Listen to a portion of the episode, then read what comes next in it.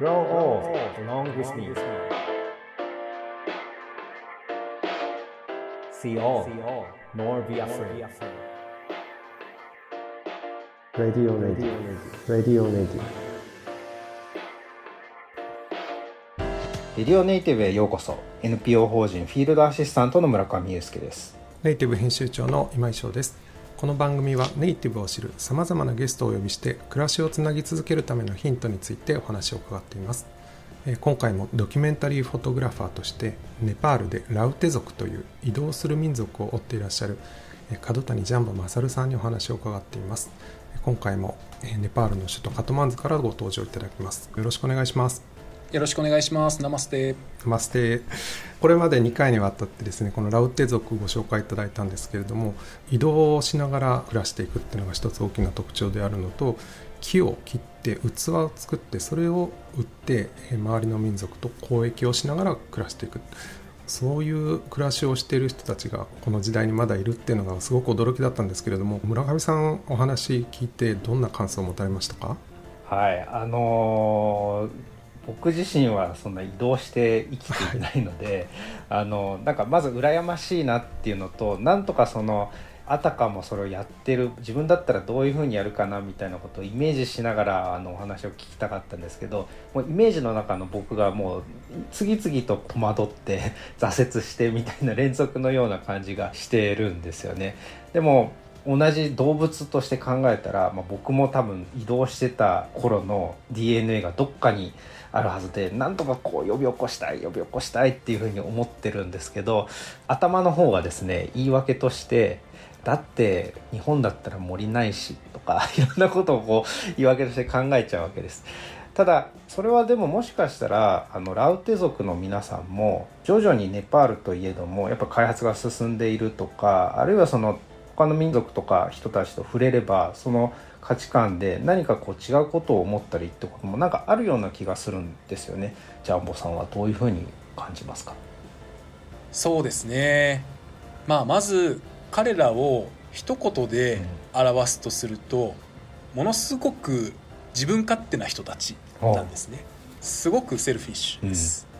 まあ彼らは本当に自分たちがやりたいことしかしないんですね。うん傍目から見てると。うんで何が彼らを生かしてきたかっていうと、ネパールの彼らをの、あの住んでいるエリア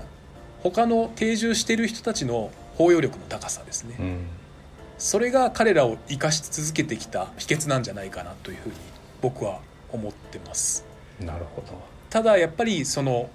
道ができたりだとか、ど、うん。近代的なものがたくさん入り始めるとぱその包容力の高さっていうのも少しずつ変わっていく。うん。今もうみんな携帯電話も持っているし、うん。道路も発達してきていてまあ日本やカトマンズでの生活とは比べ物にはならないですけれども、うん。やっぱり時間には間に合うようにしましょうねとか、うん。約束事はできるだけ守るようにしましょうね。何かアクシデントがあろうともちゃんと連絡はしましょうね日本で過ごしているその価値観と、まあ、近いものが、周りの人たちの中にも根付きつつあるんですね。うん。そうなってくるとやっぱりさっき言ったとってもうん。自分勝手なうん。ラウテ族っていう人たちっていうのはどうしてもつばはざきにされがちですし、うん。自分たちのコミュニティの近くに存在していいものなのかっていうふうに現地の人たちも気持ちが変わってくるっていうそういった側面があると。ラウテ族の人たちの中でっていう話で言うと、うん彼らはラウテ族の価値観っていうものをすごく重んじてうんでラウテ族以外のものを自分たちの中に取り入れるっていうのをすごくいろんな方法でタブー視をしながら防いできた人たちなんですね。なので今までは他の人と深くは交わらないとか、自分たちの言葉を教えないとか、自分たちが食事してる風景特に肉食は絶対他の人には見せないとか、言ってみれば自分たちの生活に足かせをつけて、うん。自分たちの価値観を守ってきた嫌いがあるんですけれども、うん。やっぱりこうやって道が発達してしまったりとか今までのその集落の単位よりも大きな町ができてしまったりすると彼らがそうしようと思ってもそうできないっていう現実も出てきてきている、まあ、その中でどうしてもその外の情報とか価値観っていうものは彼らの中に少しずつ入ってきているんじゃないかなっていうふうに思ってます。なるほど、まあ、ともすると僕なんかはなんかいろんなこう道具とか文明とかを知ってしまうとその恐れってどんどん失われていく方向に行くと思うんですけど彼らはその恐れっていうものを持ってるんですかね？うーん外の民族に対する恐れとか、うんそういったものではないと思います、逆にどちらかというと自分たちの価値観とか、うん。そういったものが失われるというかうん。うんそれが侵される、うん。そこに対する恐れっていうのはもしかしたらあるのかもしれないです、なるほど。ただそれが恐怖の表情として目に見えるのかというとそうではないですね。うん。やっぱり目に見えて見えるのはうん。すごく傍若無人というか、うん。まあ決してその人付き合いが悪いというかつっけんどんなわけではないんですけれども、うん。やっぱり他の周りの定住してる人たちが何を言おうとも自分たちのスタイルは貫きたいし、うん。木は切りたいうん。酒は飲みたいうん。以上みたいな。なるほど。そんなスタイルで生きてる あのラウテ族の気質としては好戦的だったりするんですか？そのセルフィッシュを貫くためにそれは全くないですね。全くない、逆に他の民族とうん。大きな摩擦があってどうしようもない時っていうのはうん、逃げるっていう手を使います、なるほど。それがそれこそ移住する、まあ、理由になっていくっていうことなんですかね。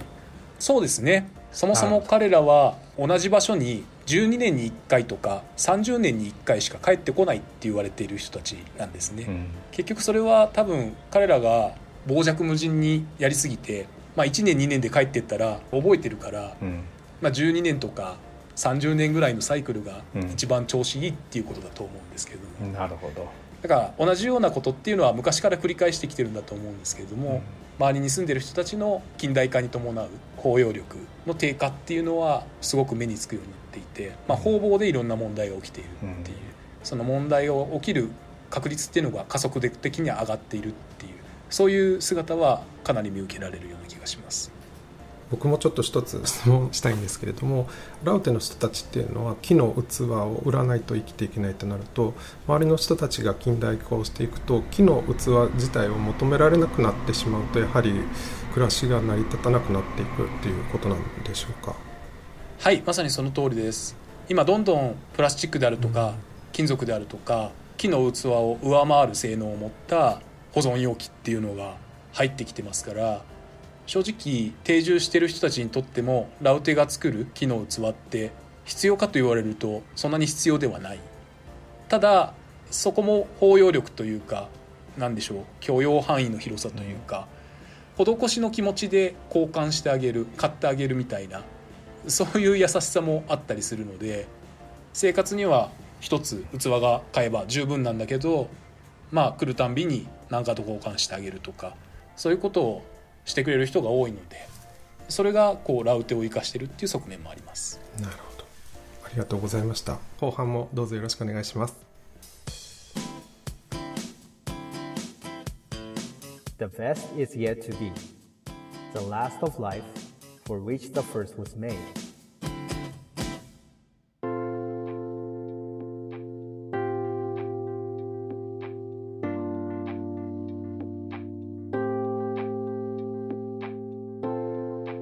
ジャンボさんラウテの人たちなんですけれども大体150人ほどいらっしゃるということだったんですけれどもこの150人という数はこれ増えたり減ったりっていうのはどうなんでしょうか？そうですね。10年前から比べると増えても減ってもいないっていうところが本当のところではないかなと思います、っていうのも彼らの口から何人いるっていうのを伝えるっていうこと自体もタブーとされていて最初に通い始めた頃っていうのはそういったことも教えてもらえなかったんですね。ただ最近彼らもネパール国民としての権利を守らなければいけないっていうことでネパールの国が彼らを管理するっていうようなことをこの4年ぐらいいろんな試行錯誤を国とか自治政府がやっていて、その中で彼らの人数をこうカウントするっていうサーベイが行われているんですね。その人数をもとに今150人弱っていう風な情報を僕らは持ってるんですけれども、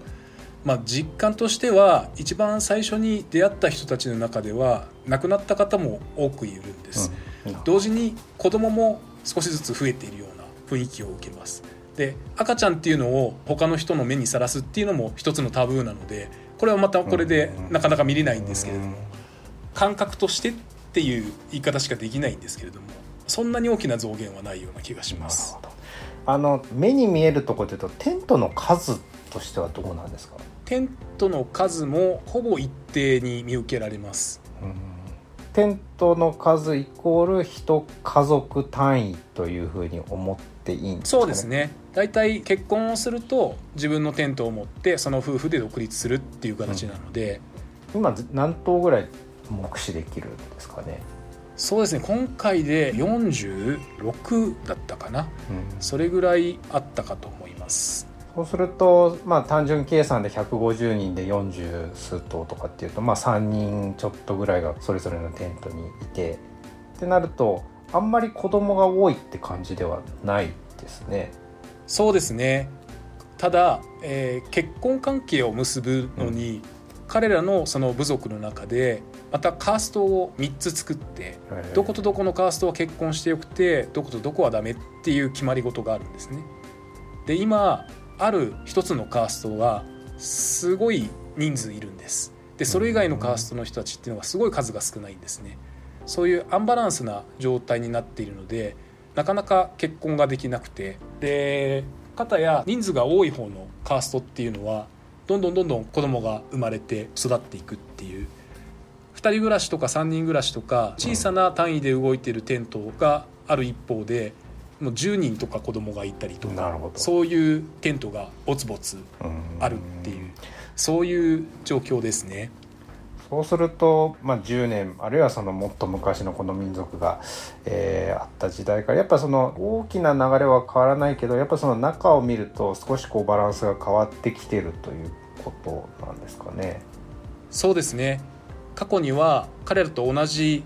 別の場所でこう移動しながら生きている人たちっていうのが、うん。ネパールとインドをまたいで5部族あったって言われていて、うん。その部族同士で婚姻関係を結んでいたって言われていて現在は他の4部族は政府の定住化政策に乗ってしまって移動生活をしていないと。今移動生活をしてる僕が追っかけてるその一部族しかいないのでその中でしか婚姻関係を結べないだからそういういじびつな状況が生まれてるっていうのはあると思います。なるほど。まあ、何度かそのタブーっていうキーワードが出てきたと思うんですけどこれだけそのまああの環境を変化していくといわゆるなんかこう続けていくためにルールみたいなものって増えていってるんですかね。それともちょっとあまりにもいろんなことが起きすぎてどっちかというとこうなあなあにしていくっていうベクトルもあるかなと思うんですけどどっちなんですかね？そうですね。まあ僕はたかだかこの10年弱彼らの姿を見てきただけなのでもう正直言ってその部分に関しては想像でしか言えないんですけれども今彼らを取りまとめている酋長ですね。彼の前の代の酋長っていうのは非常に大きな力を持っていてうん。一人で一部族をまとめ上げていたと。うん。で非常に統率が取れていていわゆるラウテらしいラウテというかうんそういう生き方をずっと貫いてきたっていうふうに、まあ、ここまでの取材の中でもまた少数ですけれども彼らの研究して論文に書いているネパール人の学者の研究論文なんかうん。読むとそういうふうには書いてあるんですけれども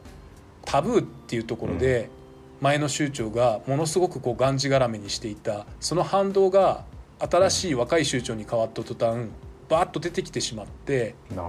少しずつそれが崩れてきているのかなっていうようなイメージを受けます。現にその新しい州長っていうのはもう今高齢になっていて会社で言えば会長というか社長として実務的なことをする人間ではない。ただまあ力を持っているっていうそういう状態にあるんですけれども。それ以外の実質的な州長っていうのは今3人。